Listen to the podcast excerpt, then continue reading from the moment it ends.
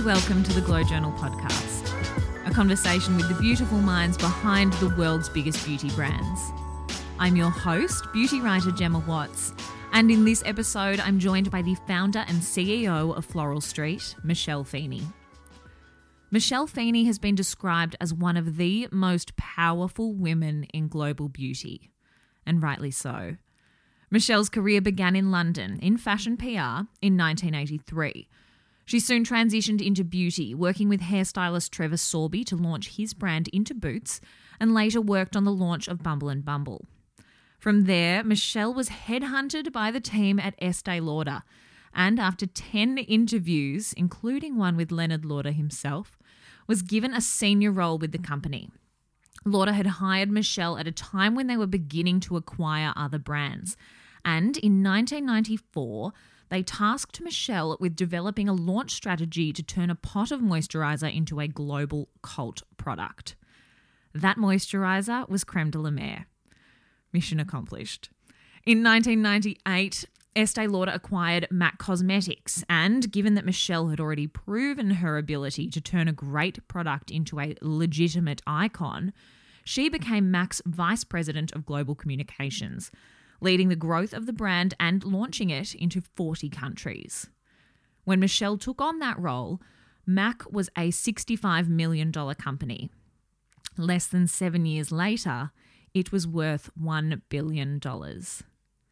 Michelle is also largely responsible for spearheading and bringing mainstream awareness to the MAC AIDS Fund, signing the likes of Elton John and Mary J. Blige to front the fund's campaign. That initiative saw Michelle sit on a board in the United Nations and hand $750,000 over to Kofi Annan. Beyond Estee, Michelle spent four years as the CEO of Saint Tropez, quite literally transforming the way the entire world viewed self tanning and turning the brand into the market leader. In 2017, Michelle founded Floral Street, an award winning, quintessentially British fine fragrance brand with sustainability and eco responsibility at its very core. In this conversation, Michelle explains why it's so important to stay open to opportunity rather than having a concrete plan, what the beauty industry can do to ensure it doesn't lose its creativity, and what it really takes to turn a product into an icon.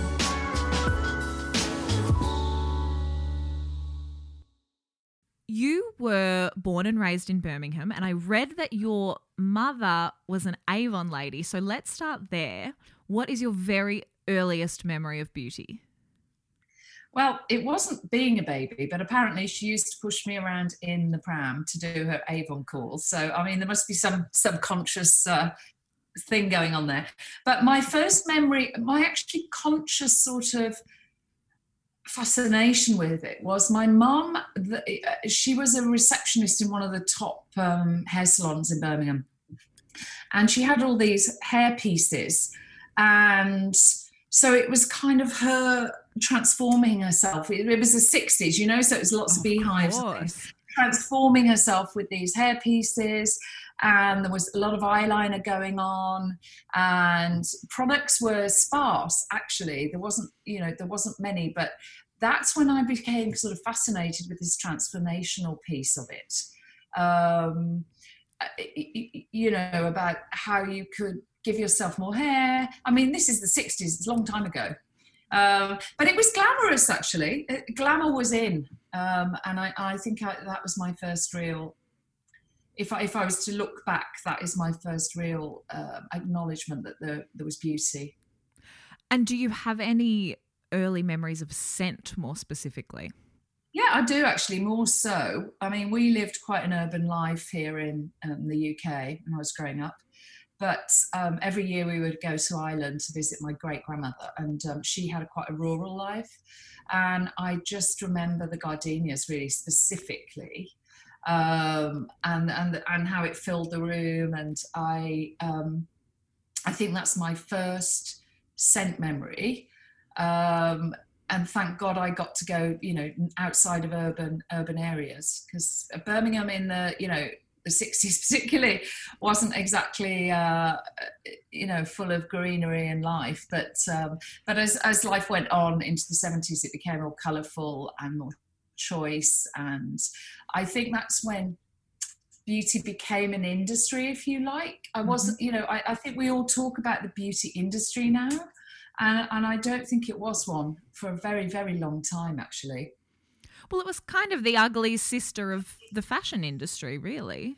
Yeah, I suppose so. But d- don't forget, you know, I was. Um, I started life here in the, in 1983 uh, as fashion show producer, and that was the early 80s. Was only when Fashion Week in London was invented, if you like. Really. So, really, you see, all you young people think, "Oh, it's been around forever," and there's fashion shows yeah. all over the world. Really, really, really, it's a new phenomenon. It was, it was basically a very. It was only there was only Paris that did the runway shows before that. So, so the 80s was when it was this explosion of, you know, popular culture, if you like, of, um, you know, Vivienne Westwood, Michael McLaren, and punk, and and and different people making their own clothes in a in a really different way. And so, uh, the fashion industry has only again become an industry. I would say in the nineties. Wow. God, well, that's my education done. We'll just wrap it up. Beautiful. yeah. I, I, think we're in a very dull moment at the moment, though, as far as um, fashion is concerned, and I, and I, think it's become so much of an industry that it, it's actually lost its creativity. So that's what I also feel is happening a little bit with beauty, to be honest with you. So we, we can talk about that, but but I, I think that's what's happening. Oh, I'm going to pick your brain on that. When you were a child, what did you think that you might be when you grew up? A nurse, actually. Ah. And when did that change? I, I, um, well, I did. I did a pre-nursing course with my A levels, and um, you had to go out and actually work in different hospitals and also um, institutions, and and I found it very hard um, being in some of the institutions I went to, and I thought perhaps I'm not quite ready for this. Um, and that's when I didn't go into the nursing direction, and I decided to go and do a degree um, in a very new degree called consumer science, which was textile and food science.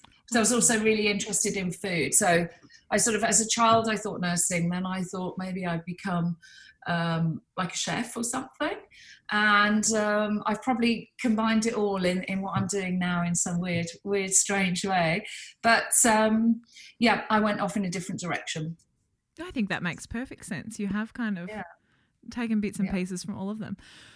So it was in, if my research serves me, it was in around 1983 that you started working in fashion PR. Yeah. I understand that one of your clients was hairdresser Trevor Sorbie, and he brought yes. you in house to work with him. And that yeah. was when you kind of made the move over to the beauty industry. What yeah. was it about beauty that you were drawn to? Do you know what I, I loved about it? Like I loved, I'd done a couple of years in in fashion, and amazing is like we were doing shows for Gaultier at the early days, wow. and we, we launched, you know, the, the, the sort of a lot of the models were only 16 that became supermodels and and I was doing we do everything. It was very glamorous. It was a lot of fun a lot of fun. But what I didn't like about it was I wasn't involved in the business side of anything. And and I think what I realized with beauty and particularly the hair industry at that time was wow this has got substance. So my work in in making something fun glamorous uh, and marketable gets you can measure it. You can measure it in how many sales. And i i love the intricacies of it. And that combining of a bit of glamour a bit of creativity and also some business. And that's when i went in house with trevor. And he was at a pivotal point in his business it, it was it was a salon and he did lectures all around the world. And he had a, a, an american product company. So the Americans are way ahead, you know, obviously of, of all of us in the rest of the world from a business perspective around beauty. And he said, let's launch it into the UK. And we had a meeting with Boots. And this is pre computer, pre, I had a flip chart that I'd put together. I mean, I still love that. I still I sit here taking um, handwritten notes. That's yeah, I, I do that all the time. But I mean, when you're presenting now, you have it on a screen. You know, it's a little different. Like a big flip chart. However, you know, um, but um, yeah. So then we got we were the first um, professional hair care range to go into Boots, which for those of your listeners doesn't know, it's it's it's like the it was the only distribution channel actually then yeah. for for any kind of um, beauty product really to be honest with you. It was boots or boots or some small department store chains but not not really that big you know? So it was mm. very important.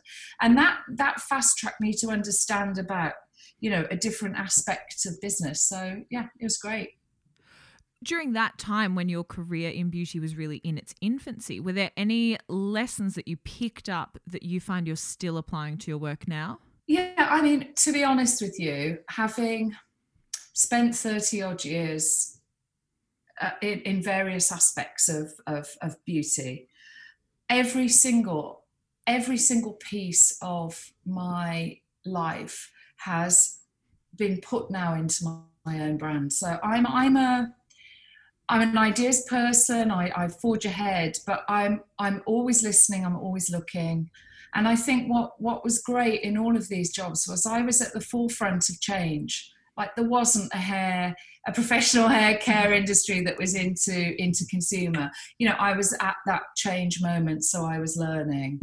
Um, I also worked with a top hairstylist, Eugene Souleiman, and he was the creative director. And i said look you should start doing sessions on magazines. I'm going to start booking you. And you know it so it, it, it's about sort of every aspect has taught me something. And then the trevor sorbie um, episode of my life i then went to work for lynne franks after that which uh, if you've ever watched absolutely fabulous that's what that series is based on. Have i watched it once? Have i watched it more Absol- times than i can count It is the greatest show well, to ever be created.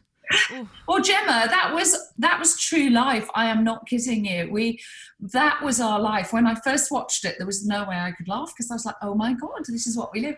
Because French. God, how much were you all drinking? Oh, tons, man. and uh, you would you would go for lunch.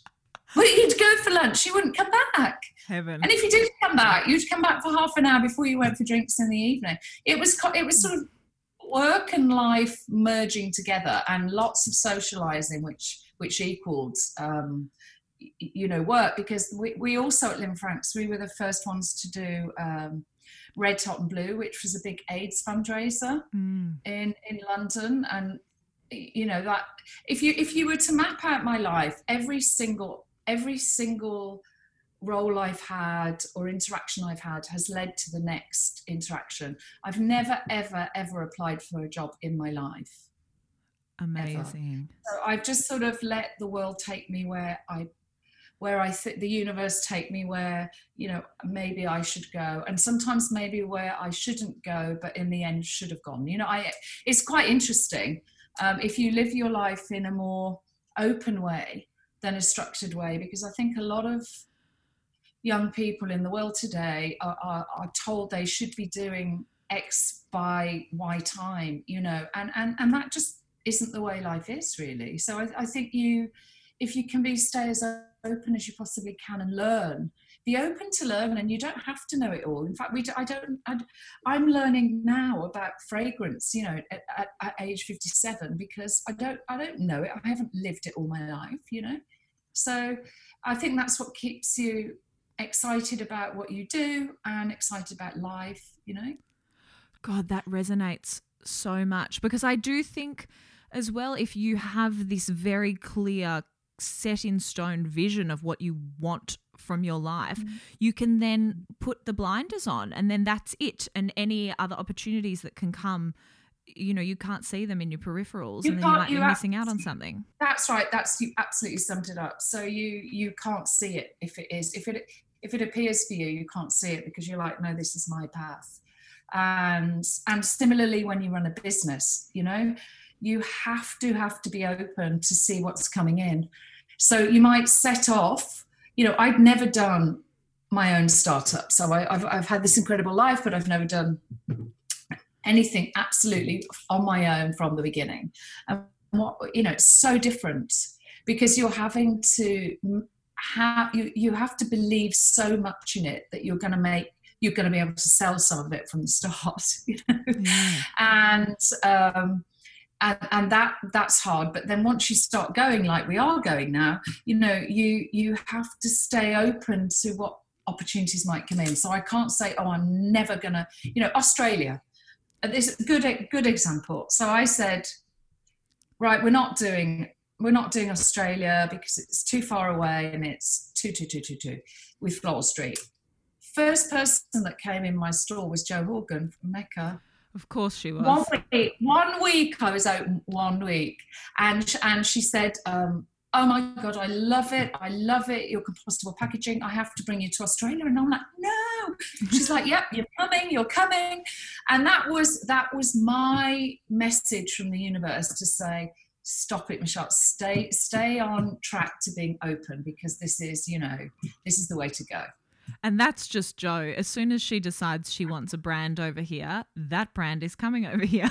Simple as that and I was going. I ended up coming too, you know, with it. So it's quite. It was great, you know. So that's what I mean. I think. I think the Trevor Sorbie, you know, then into Lynne Franks, which was so much fun. But she, wow, what an incredible woman. We were, you know, there was some guys there, but she showed me how to be empowered and empower your ideas as a young female. And I know there's a lot of, you know, demonstrations about you know being heard from all sorts of people around the world at the moment but we can't forget that women you know you were sidelined so so there we had this industry that was beauty and fashion that was saying wow women come on in get to the top be at the top you can do it too and and she liberated us all as young and empowered us as female you know young females to to have big budgets to run. I was a director, you know, I built the beauty department for her at 26, wow. you know, only because she said, you can, you, you, know, rather than you can't, it was you can.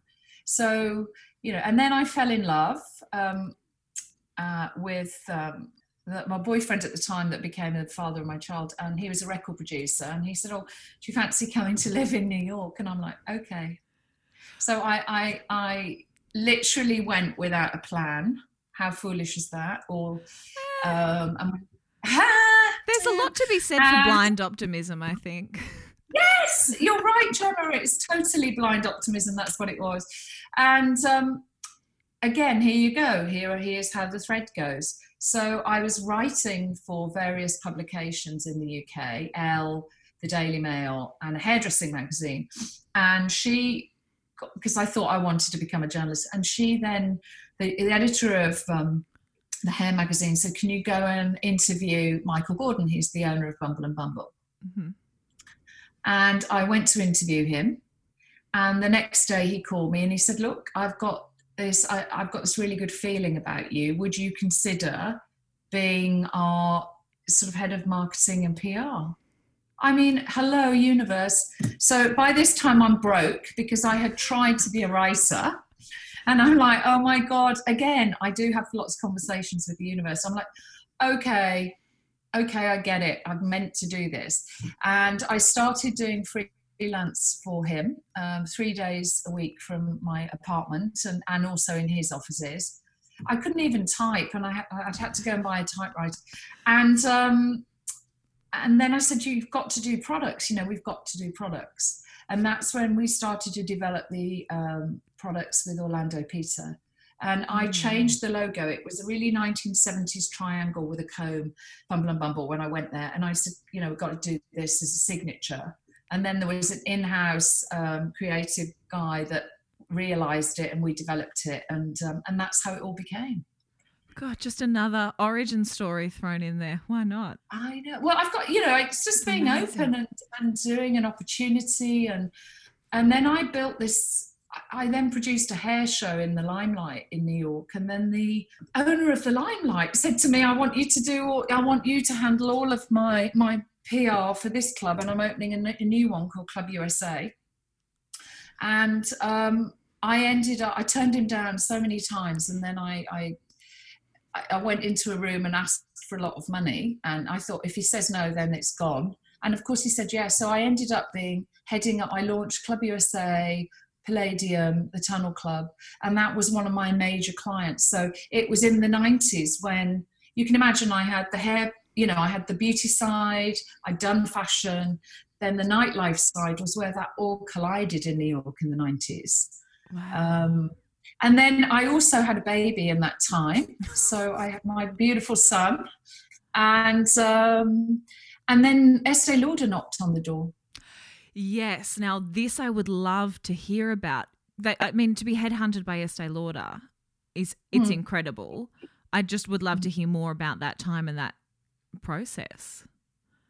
Well, I think they'd seen what I'd done with Bumble, mm-hmm. and the Lauders were really smart. They kept, they would ask a lot of the journalists at the time, because magazines were king then, and, and journalists, beauty journalists, who they thought was good. And I literally got this call and said, you know, we know you've got your own company, but would you come and talk to us? And I went, I didn't even really know if the truth be known, you know, this was in the 90s that Estee Lauder was a massive company because you knew Estee Lauder the brand in Britain, but that's about it really. I didn't know they owned Clinique. Mm. You know, you weren't meant to know as a consumer that they owned Clinique.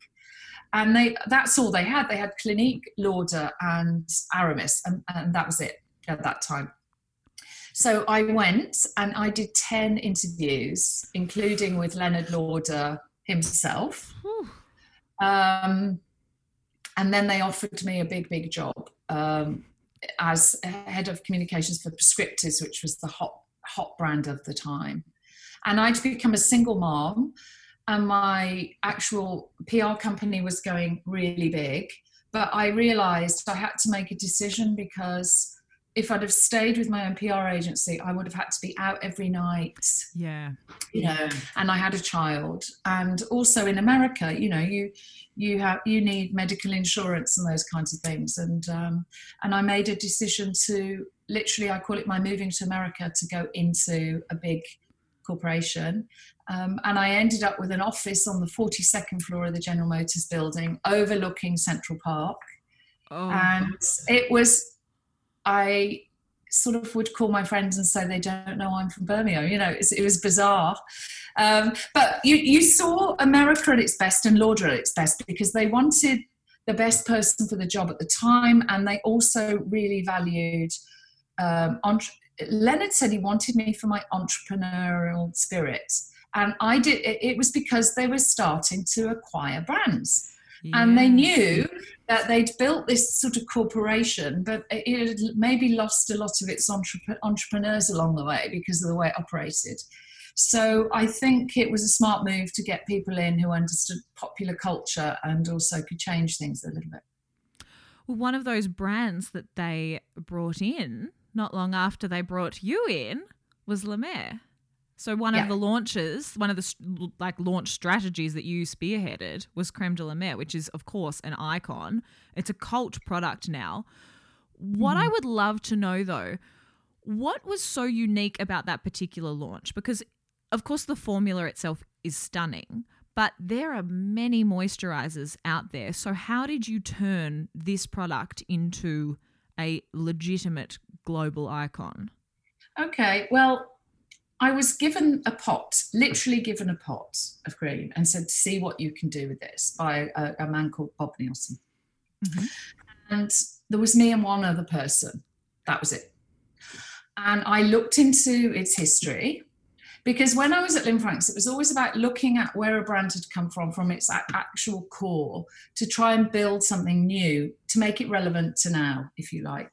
And it was, you know, a scientist um, who uh, had developed the cream because of burns. Mm-hmm. And it had a following of very wealthy women. Um, and it was using nature in, in it. So it actually had a few elements. And you say there's a lot of moisturizers. There was not as many then. Right. and there definitely wasn't any that were that price point. Mm. So I literally built the story, which was a true one you know, about the broth, um, about the scientist. Um, and we, dis- I decided it needed a different launch strategy because it had a very wealthy consumer. So I went to Neiman Marcus, and when you launched a product those days in with magazines and things, you would go to Vogue, and, and I didn't. I went to Town and Country because that had the wealthy co- consumer. So I launched it with Town and Country, with the New York Times, and with Harper's Bazaar. Mm-hmm. And Vogue were pretty pissed off they hadn't got the story. But anyway, that's another story. But the three of those, and what happened, it all came together and it went like this and it and it started spiraling into local television 100 and you know 150 uh, dollars pot of cream and um, and the storytelling of that and it became this massive sensation overnight and i called it my rock star sort of you know I, would worked with malcolm mclaren um, just before this launching his album and i thought let's make it a cult product from the beginning let's set it up to be like this and if you look really bumble and bumble became a cult mm-hmm. this became a cult you know I, I call myself a cult branding person really uh, if you were to describe what I do. So that's that. And at Lauder, they said, oh gosh, you know, it's really successful. And they asked me to be the uh, managing director of the business. So I develop, helped develop all the ancillary products, but I turned it down, which was quite strange in Lauder. Um, because again, if you were going to be number one in a brand there, you had to give 350% and don't forget i'm still a single mom you know so I, I just thought i'm not ready and that's when uh, and that's when they acquired Mac, and that's when I went into Mac. So the universe at it again. Universe at play again. You know? So that was 1998 that they acquired yeah. Mac, and you became Mac's vice president global communications. Just another unbelievable title, a role that you held for is it seven years? Yeah, I did. Yeah, seven. Incredible. Years, yeah. You were very heavily involved with the Mac AIDS Fund and the Viva Glam Initiative, sitting on the board for the United Nations. Oh my God. Yeah, yeah, yeah. Handing something to the tune of, I think, $750,000 over. Yeah. Just yeah. incredible. I understand that the, the Mac AIDS Fund was founded in 1994, but really yeah. it was kind of just, it, it, it existed, but it was certainly you that, you know, took it to the mainstream and said, hello everyone, this is what we're doing. That's when you've brought on Elton John and Mary J. Blige. Just two little names, not a big deal. I would love to hear more about this time for obvious reasons. Why was this fund so important to you? And do you think huge brands like Mac have a responsibility to give back in the way that they've done with the AIDS Fund? Well, I look, I, I was raised Catholic and I weirdly uh, uh, uh had always struggled with success without without a conscience in a way. And if you revert, you know, if you rewind a little bit earlier in the conversation when I worked for Lynne Franks and we did the AIDS, the, the yeah. you know, AIDS thing. And here I was gifted, gifted this amazing brand that could, you know, you couldn't write the script for this for me. The two owners originally who founded all this and founded these ideas, Frank and Frank, you know, it had commercial success it was accessible price points, but for fantastic products. So it wasn't conning you into buying something. It was like genuinely brilliant. It had professionalism at its core with, with the makeup artist and and and it had the Mac AIDS Fund. And because it was Canadian, you know, Canadians have they've got they're they're like sort of British on uh, on a different level. You know, they didn't though at that time very humble. We're not we don't want to tell the story of this mac aids fund. We want to keep it quiet. We don't we don't want to show off that we're actually doing something good. Mm, too nice. And and i was like you know if we don't start telling this story we won't make more money that won't help the, the you know the cause. So so i saw it as this amazing amazing opportunity for me personally to feel good about what i was doing in in the world and that i was able to make change and be an activist, which is very inward now, and and also help the brand grow because everywhere I went, launched 40 countries. Now, don't forget, I'm not alone here. There was seven of us in the senior management team who were amazing. But this became my passion, the MacAIDS Fund. You know, I was the one that went and knocked on the door of the United Nations and said, Are we allowed to give you money? Wow. Because nobody was giving money to Africa. And that was where the big problem with AIDS was. So they were like, come on in, you know. And they, they put me on um, a board for AIDS in Africa. And I was so, you know, what another learning you know. I sat there and said well we need to do a video you know videos are the thing at the moment. And they kind of laughed really. They're like this is africa. We need singers to go out and tell stories to the villages. And so world music um, sort of organization came to play and Baaba Maal, who's an amazing um, iconic african singer you know became involved. So it was about it taught me about popular culture where you are in the world is different you know? And and i think that for me in, in branding in in going global it's really really important to understand the culture. And we ended up i had mary j. Blige perform a stevie wonder song in you know the big the big room at the un um, just with a piano and I, I even now i've got goosebumps you know it was i was I've had some of those moments in my life where I think it doesn't get better than this, and that was one of them. Um, and and then John Dempsey, who was my boss, um, gave the check to Kofi Annan, and him and I was sort of, you know, we, I called him my corporate husband because we literally went, we went everywhere together. We worked together on on on launching Mac around the world, and and it was fashion meets, you know, giving back. And of course, most of the people in the Western world were who was who were you know had an who AIDS was affecting were the creative arts. You know. Wow. God, you say that that's one of those moments that it can't get better than that. I really can't imagine much topping that. That's incredible. Yeah, but then you end up working with, um, you know, Liza Minnelli and going to see her live and then having dinner with her on a snowy New York night and then thinking, oh my God, it doesn't get better than this either. I could actually cry because I had a conversation 24 hours ago with my partner about who our dead or alive top three dinner party guests would be. And Liza was right up there for me. Oh. Well, there you go. You've now you've you've I can tell you what it was like. It there was we go. Yeah, that's another conversation, Gemma. I think. Gosh. But yeah, and I mean, it was a snowy, you know, it was snowy night. She just performed, and then we went for dinner with her, and a vulnerable character, actually, a very vulnerable character. Um, you know, uh, but an amazing, iconic character, and a, and a lovely spirit, actually. Fun, a lot of fun. Wow. We'll do a second episode just about dinner with Liza. We might do a whole spin off podcast. yes, exactly. Oh, yes, I've got loads of tales because she was with David Gest at, them at that time as well. So. God, there'd be who some was, stories. Who was, you know, who would you'd be sitting with him and he'd be telling you you needed your eyebrows plucking a bit more oh, or something. anyway, okay, Oh, I digress. I digress. Well, while we're on your time at Mac, you've mentioned yourself that you launched the brand into 40 plus countries. You also turned it from a $65 million brand into a $1 billion brand in the space of seven years, which I read that and I had to quite literally pick my jaw up off the ground. Mac Yeah, but- famous. But that was not alone. I mean, I, I you know, I Of get course. quoted. I just want to, you know, say we were a team that took it that far. But you can imagine the I was a very much part.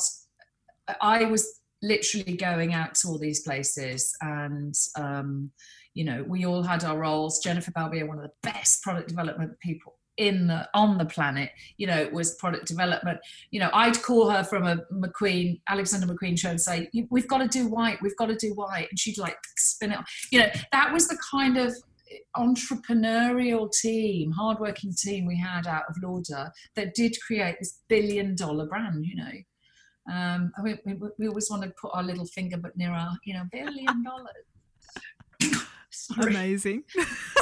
Um, anyway, um, but that's when it changed basically, Gemma, because um, once you are contributing to a share price in a big way of a big company, the dynamics change. And you are more scrutinized you're more looked at you're you you you have to respond to more data there's a there's a bigger you know so i i think share prices i don't sound like some lefty lunatic here but i i just think share price kind of diminishes creativity a lot of the time yeah okay and and, and also can diminish change and, and positive change. So I, I I think that's why it's important, you know, and, and, and of course America America is based on a share price because that's how a lot of people invest and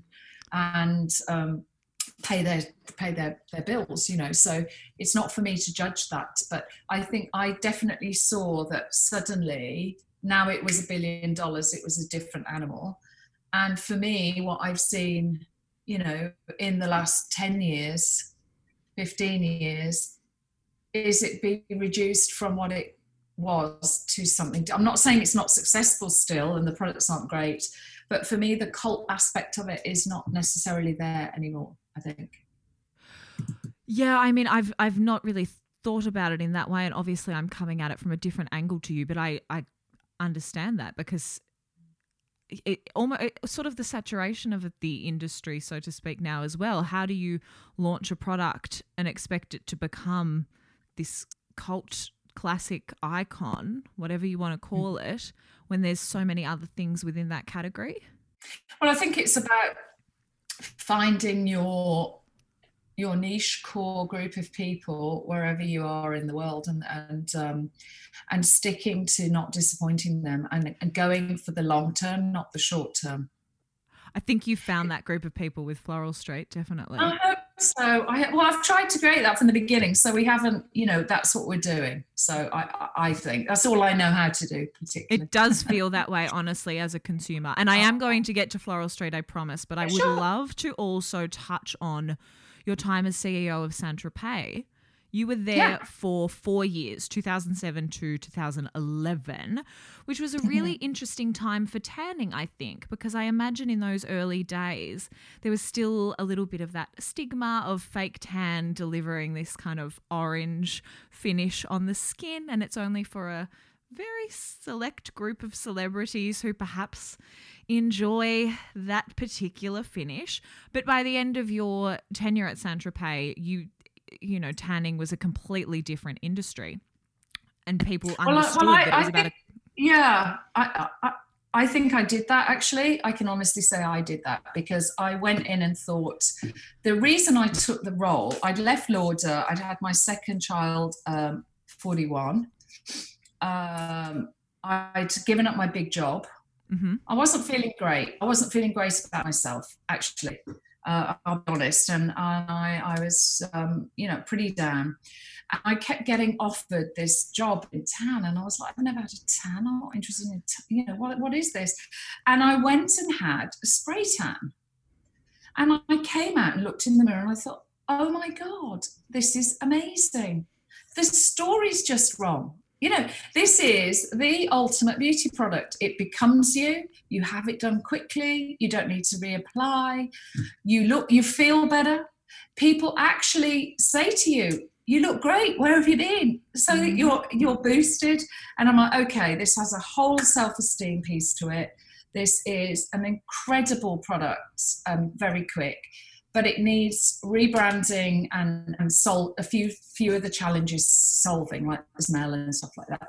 So I really just jumped in and banned the word fake in the company and said we are the fashionable tan. Love it.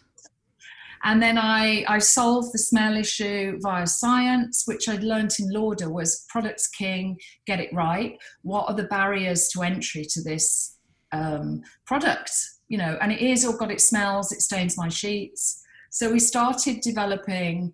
I, I rebranded it all. I did a new visual that was very iconic and beautiful with a guy and a girl on the end. You know, not not horrible and flashy and um, it was it was for wags actually we said here you know the the, the wives of the footballers yeah. at the time um, australia had embraced it big time though it, the only market it was big in when i inherited it was australia but there was no tan industry in um, in the states, and I think Australia had because you have a much more outdoors. You were way ahead of the whole world about the damage of skin and cancer. Well, I was about to say, I think around yeah. that time there was a huge marketing push around put your hat on, put your sunscreen on. Yeah.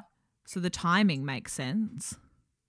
But you still needed to look good out, you know. Mm-hmm. So that's why. Um, so I, I introduced it to the states because it, it wasn't there, and we built a business. And I, I you know, I, I turned it into a beauty, a, a really nice beauty brand, I think. And and the, to top it all, I um, Kate Moss I knew, and I said, "Would you do this shoot for me?" So I did this, you know, her, and she used Saint Tropez, so I did her in the nude on a on a on a on a mock um, diving board.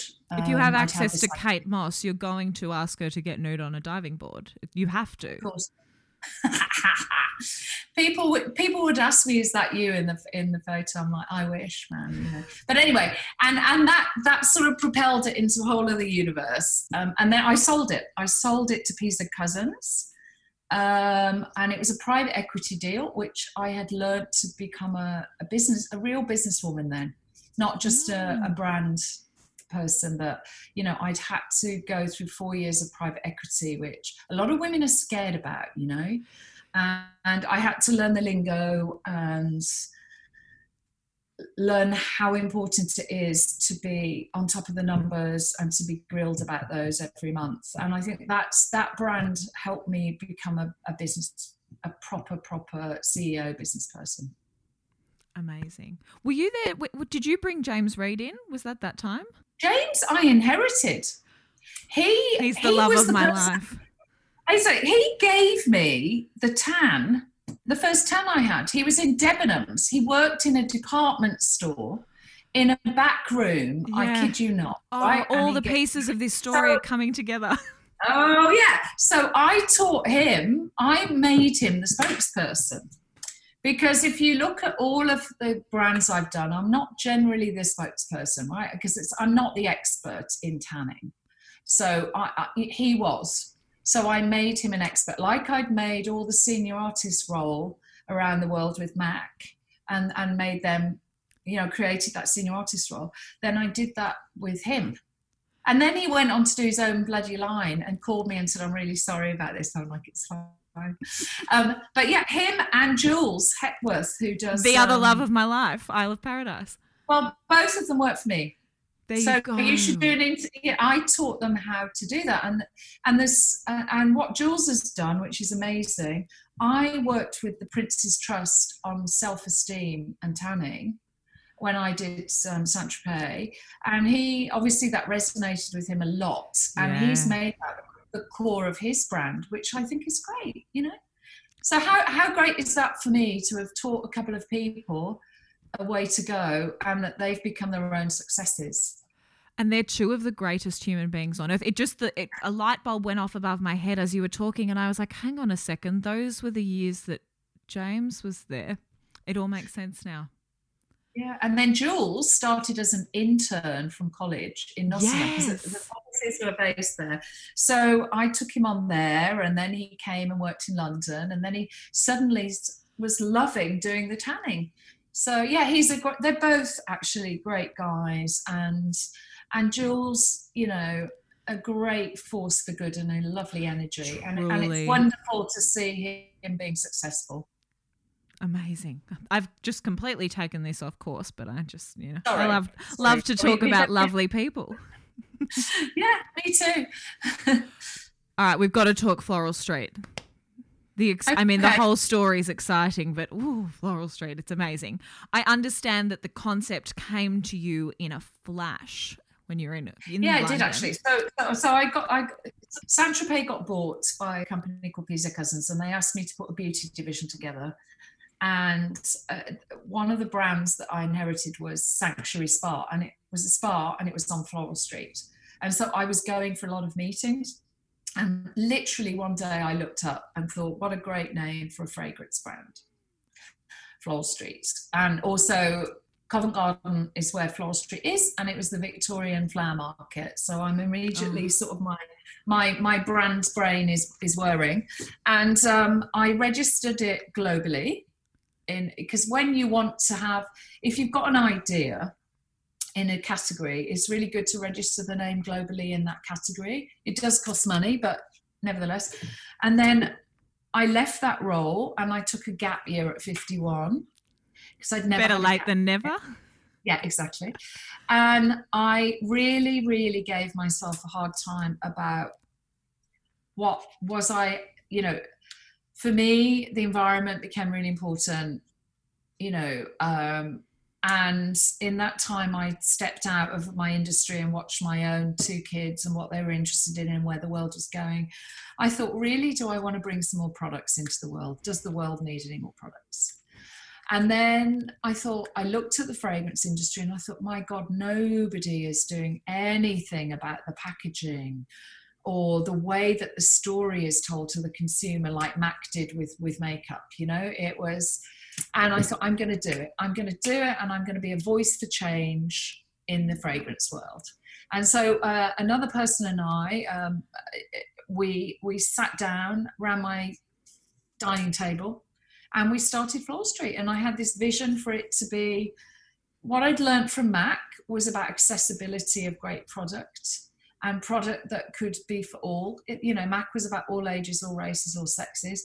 And I saw that the fragrance industry was really about pushing you away and it was it was sort of you know a commercial a tv commercial where all my clothes fall off and i get the guy or the girl you know and and i just thought modern life is not like that and we need to know what we're smelling and why we're, we're reacting to the point of when we first started talking today why am i why does that fragrance make me feel that way? What what in there is that scent memory that is triggering this beautiful feeling for me? And and i want to know what's going in there and why is it a fine fragrance? So i i put all these elements into floral street and two and a two and three quarter years ago opened the doors to the first store so there we are. We're on we're on our floral street journey.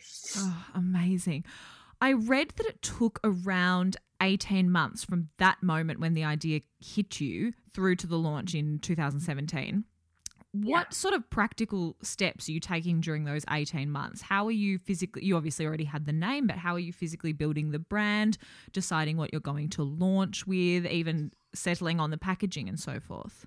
Well, I did, I, I work very visually. I'm not a mm. nose. I don't pretend to be a nose, although I now know a lot more about, you know, obviously smell in general.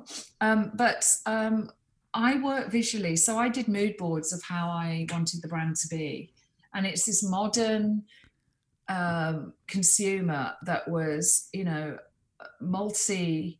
Uh, sort of multi-race, multi multi-spirited, if you like, and and I I ended up with six mood muses that were literally that. So you would see I did a whole I did whole mood boards of the mood muses, and then I got introduced to Robertet, who Jerome Epinette is the main um, nose, and what I found out about Ro- Robertet is they are the leaders in natural ingredients in the world. So it all started to piece together that they were, you know, I, if I was going to do this brand, it had to be sustainability from ingredients all the way through to packaging. Yeah.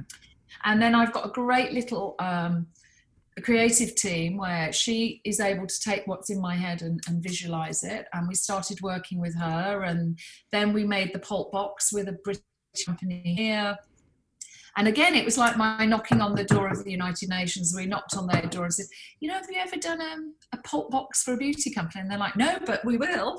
You know, so it was it was just this organic once you kick off an idea and you have, you know, for me, once I, you know, this organic process of creating, it's not one person. You don't sit there one day and go, I've got it, I know the bottle, I know the box, I know, you know, it is a process of creativity, which I learned really from the 80s in London, you know, working with fashion mm. and, you know, that you, you're not supposed to do it all yourself. You're supposed to put a great group of people together to make it happen. And I think the 90s and the early 20s have been about one leader that does it all you know and it's just simply not like that really so i think i think we're coming into this age of collaborative process and i'm hoping that's what i've created with Floral Street, and I'm not afraid to say I'm not the nose. Here, Jerome is. We work together. So I give him the mood boards and the and the ideas, and he comes up with this amazing, amazing fragrance that matches that that mood. Well, I wanted to ask about Jerome because he is a genius. He's been mentioned on this podcast before, and his work is just mind blowing. Can you talk me through that process? You've mentioned mood boards. Is that what's happening? You're putting together a mood board of, okay, this is what I want the next fragrance to be. Yeah. Let's yeah. do it. So with Arizona Bloom, I, who that's just launched there in Australia, mm. but I had um, I was flying. I'd just come back from Australia. I'd, I'd, I'd been there to launch um, Floral Street and I'd flown to various cities and to New Zealand. And then I came back and had a meeting in San Francisco with Sephora. And then I was flying from there to New York. So I've been on the road for a long, long time here. And I flew over the desert and I'm flipping through magazines. I'm still quite a visually touchy feely person. And I thought, wow, there's a lot of sort of cowgirlish kind of, uh, you know, fashion coming through. And i thought let's do urban cowgirls this sense of freedom. So by the time i've got back to the uk i've got the next mood board. And then i call him and i said i want this. And, th- and then i visited the atacama desert which, which is the driest desert in the world in chile Wow. And I'm walking on salt flats and I'm like, okay, this is it. This is it. And the world is sort of changing. I'm feeling that zeitgeist. And he ends up taking all those ideas and making it, I think, one of the best fragrances we've done.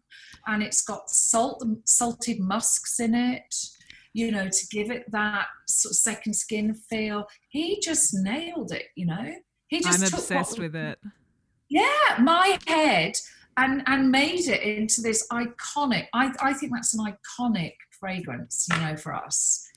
And that really came from you know my vision with his vision merging and i think it's like when you have the perfect partner in life you know we, we, he really is able to take his skill and and just translate it into fragrance so i we adore him we adore him we he's the only person we work with um, we have a lot of fun with him and um, I've got to spend before all of this happened. I did get to spend. I went to the rose harvest with him in Grasse, wow. uh, and he showed us all there. And then he came to London when we launched um, Electric Rhubarb at, at the Chelsea Flower Show. Um, so it is. It's it's a professional love affair. I think really. Yeah. It is so urban cowgirl, Arizona yes. Bloom. Oh, I heard you say that the other week, and I was straight away like ooh, this sounds like a bit of me. It is heaven. It is sexy as hell, but not yeah. in an intimidating way. I feel like people think of sexy fragrances and it's just heady and a lot, but this is just delicious. It's modern. It's so yeah. modern because it's got that. I, I talk about this high high oct you know this high altitude you can it lifts it gives you a natural high basically mm. and and i think you know we did floral street I, I i created this for you for for us for me not for me trying to be attractive to somebody else it's you know if i want to feel girly uh, uh, girly but amazing it's you know it, it it's wonderland peony and if you if you were to meet me and say you wouldn't put me with Wonderland Peony, but it is another incredible fragrance that works with you, you know. So, and then I, other days I want to be, but but this Arizona Bloom, I, I think it's just a really really special fragrance. Actually, really special, like nothing else you smelt really, probably. I Correct. Hope. Absolutely. Yeah. In recent years, we've seen a really big rise in both the prominence and the popularity of niche fragrance houses. Why do you think it is that consumers are really celebrating these brands and investing in smaller batch made fragrances? That's an interesting question. Um, I think because the consumer, you and I, have become much more confident about making choices for themselves. Mm. They don't want to be told that this is the fragrance of the moment and you have to have it and you have to smell like everybody. You know, I think it's that, it's choice. Um, it's also, I, I talk about this a lot, but you know, we are connoisseurs of things now. We're connoisseurs of chocolate and coffee, um, you know, gin, wine, all sorts of things, generally in the food genre. Um, why not become a connoisseur of fragrance? So I think people have, you know, that's what another thing we play on with our scent school here is, you know, let's teach you what you're smelling and why. And I think the niche allows the consumer to experiment and own a wardrobe of fragrances that that fits with how they're dressing, what their mood is. And I just think it's a movement now that is going away. And I think the iconic one fragrance advertised the hell out of on TV. That's the other thing. You haven't got a, nobody sits and watches TV anymore. So you, how do you te- how do you do that marketing of one fragrance? Um, so I think for, for me, it's about how niche and also delivers you the expert. Yeah. So we like we like the Pat McGrath, you know, we like the Charlotte Tilbury, we like the expert behind the brands because we trust it more.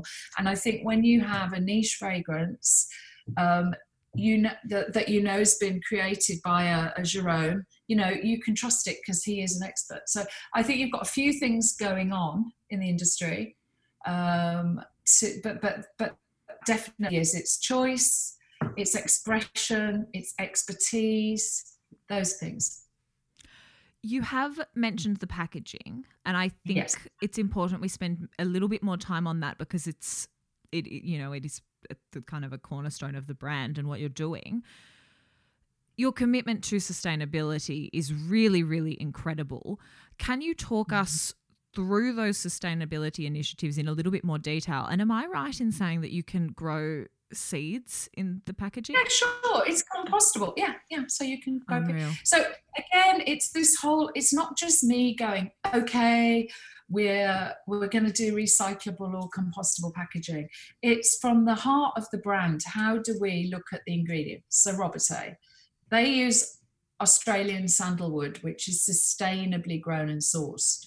Sandalwood from other parts of the world isn't. So it might be cheaper, but they're over harvesting it and over producing it.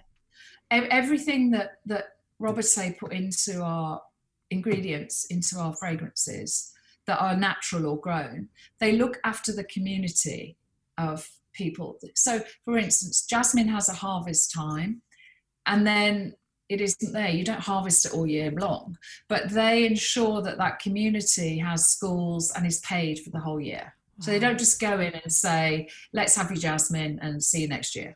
So, so, so look after that.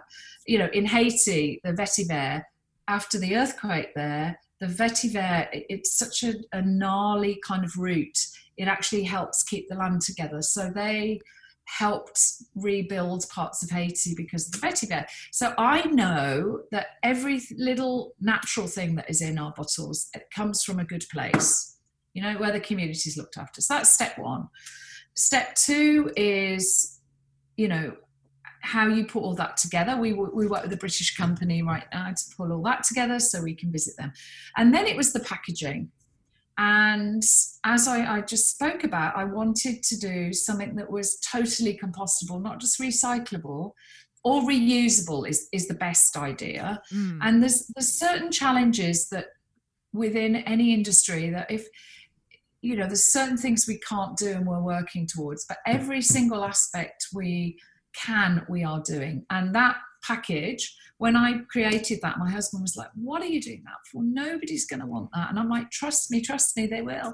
So uh, we think through every element of what we're doing um, in order to make it recyclable reusable all compostable and all sustainably sourced. And then the other thing is we are vegan and have shouted mm. about that since the beginning. So although it doesn't mean you have to be vegan to use it, you know, the, the, the other thing I wanted to do was create something absolutely beautiful that ticked all those boxes. Um, and each year we're offsetting our, our packaging is Woodland Trust, which means we offset. Yeah you know the, the, the actual card so if you get a little tester even that is is is um, Woodland Trust. So literally every single aspect, we sit around this table as a little small team and we say, do we bring this out? If we do bring it out, how will it contribute to the environment? I think that also answers what we were just talking about before why consumers are favoring niche brands now because you're able to look at every single element of that supply chain which i know talking about supply chains is like not a sexy thing but it's important now and people care about it. Oh it's really important. Are you kidding me. You know you want to know where you, australia have been ahead of the game on this. They really have for a very long time you know and you've had some amazing brands come out of australia because of that and still continue to. So, you know, my inspiration comes from smaller brands that are doing it differently, um, people that have the courage of their conviction to step forward. You know, I mean, we, we've grown this brand and it's doing really well. And it's because I've got the courage of my convictions and I'll, I'll watch other people take elements of what we're doing and try to weave it into the, you know, but I've just got to keep on talking to people that want to want to listen to us really you know but creating beautiful things that ha- you know our fragrances are amazing and beautiful. They come in a simple box but they are complex fine fragrance at an affordable price. And you know that's what mac taught me. Just because something is exquisite and and really can do the professional job doesn't mean it, it can't be affordable you know? Mm-hmm. I we've touched on a few little bits and pieces in here, but I want to I want to do it properly. You've been a part of the global beauty industry for something mm-hmm. like 37 years now. Over that time, I'm sure there's a lot, but we'll just go for a few. What have been the biggest changes you have seen within the beauty industry? I think okay. China opening up. When when I launched Mac into China, um, literally women didn't almost know how to put lipstick on. You know, they hadn't really? had. Yeah, yeah, yeah, yeah, yeah. Yeah, makeup application was, um, you know, it wasn't a widely understood. You imagine you've had years and years and years when you just yeah. haven't had accessibility to products. So, so that.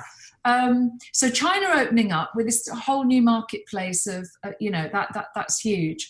I think I feel now there's too many cosmetic products. I think it's eating itself alive, actually, right now.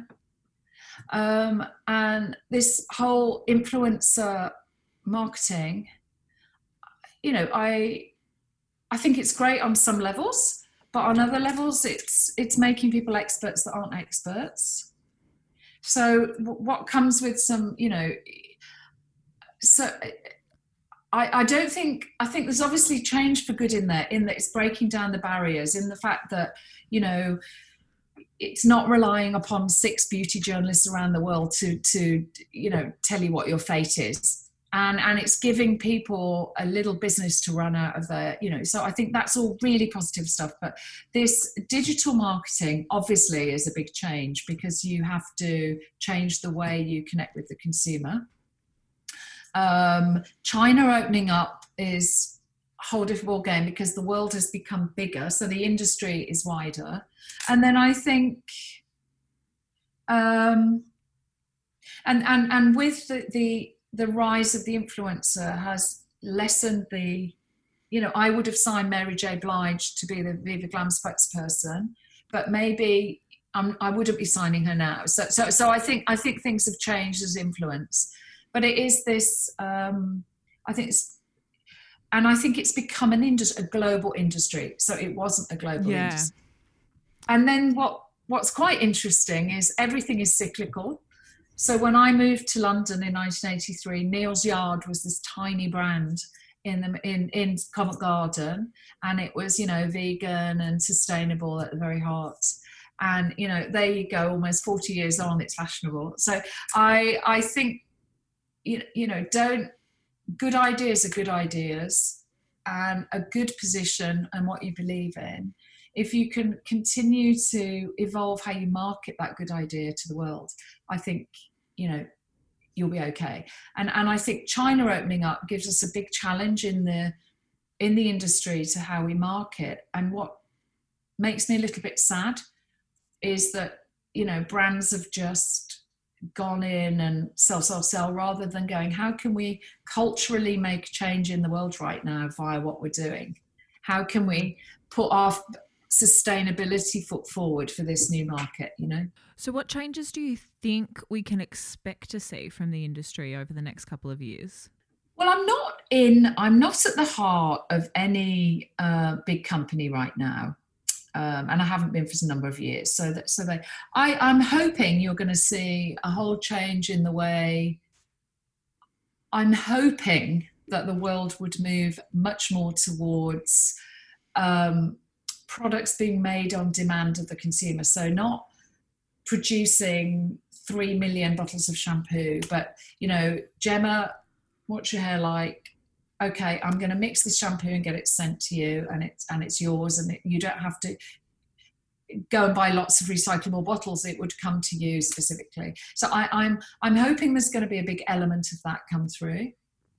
And and if I was able to do that right now for this brand, I mean, I'm hoping it's I'm I really want to build Floral Street into this bigger, bigger, bigger beauty brand that has that kind of approach at its heart, where I, I'm I'm supplying something to you directly because it makes sense for the world, and I'm not just producing you know 50 million of something and hoping i can sell it then and then then you have to deal with the recyclability of the bottle or not you know so i'm hoping the industry is going to tailor make things a lot more and supply things like that. But then that that depends on production. So so you talked about supply chain, which sounds boring, but it's it's the key to everything because absolutely. You know, if, you know, if a factory can handle that, making it for you, then then we can do that. I think you might be right there. I hope that that's you know a direction we're kind of going in. But I think we all want to. I think it's widened. There's a lot of males. I think we want to smell good. That won't go away. I think the real touch feel, which seems counterintuitive to what I've just said, but we more and more and more in an age when things are becoming more digital, we more and more are enjoying the pleasures of hu- being human, and that is smell mm-hmm. and texture uh, and feeling good, you know, about ourselves. And I think the beauty industry, you know, has to stick to those principles that it's about the human in here, you know, and and those beautiful sensual parts of us that we we want to feel good about. It's the whole reason I've still been wearing fragrance every day in lockdown. It's the oh, biggest God, yeah. fragrance and false tan are my two biggest mood boosters. It's my true, right? My partner was like, "Why are you tanning, Jem? You're not going anywhere." And I was like, "I want to feel good. Sorry exactly. for wanting to be happy." no, exactly. It's about that's what I mean. It's about you. I could, you know, the whole of lockdown, every morning for me, it was about. um it was about um, rhubarb, electric rhubarb, because it, it, it was uplifting me. We hadn't launched Arizona Bloom yet, and and then in the evening i would get dressed for dinner still and and put on a different fragrance like black lotus and have a nice glass of wine and creating my own universe from my beauty products so i, I didn't do the tanning because i need I need a James Reader or somebody to do that for me, I must say. But um, but I think it is, and, and you've knocked the nail on the head there. You know, when you create brands now, it has to have the individual at the heart of this and the how do I I make how do I make myself feel, you know? And if that is your tan or your luxurious moisturizer or your incredible fragrance, you know, and and creating that mood. And, and I tell you something, when we're on Zoom all day long as well, and you, I've never looked at myself so much so, I so I'm that. now, you know, my lipsticks, or does that one look good? And I'm not, I would have just sh- sort of shoved it on in the morning. But now I'm seeing what I look like more and more and more. So that becomes it, the look, the look of self becomes really important. So products again are key to that, you know. My final question, okay. Michelle, what is next for Floral Street? Well, we're about to launch something here um, which will it's it's it's to do with scent school in a digital domain Mm. And I'm hoping we haven't spoken to the uh, to Mecca about it. I'm hoping we can launch it with you guys as well. But um, we're doing that. So I'm taking I'm taking fragrance into another world um, very accessibly. And then beyond that, um, we are doing due to lockdown as well, and in the inspiration of how our homes smell. We're going to do we're going to launch a lot more home product next year. Amazing. Uh, and then beyond that, I'm looking as as you probably you know I I do want to eventually do other types of products in the Floral Street realm because I think the name is is uplifting and, and nature inspiring. And I think it's about bringing that into other products. That was Michelle Feeney, founder of Floral Street, which you can find on Instagram at Floral Street underscore. To read this interview, you can visit glowjournal.com. And for more beauty news, you can find me on Instagram at gemkwatts or at glow.journal. If you liked this episode, please do not forget to subscribe, rate, review, and share so other beauty and business lovers can find us. I'm Gemma Watts. You've been listening to the Glow Journal podcast, and thank you for joining me.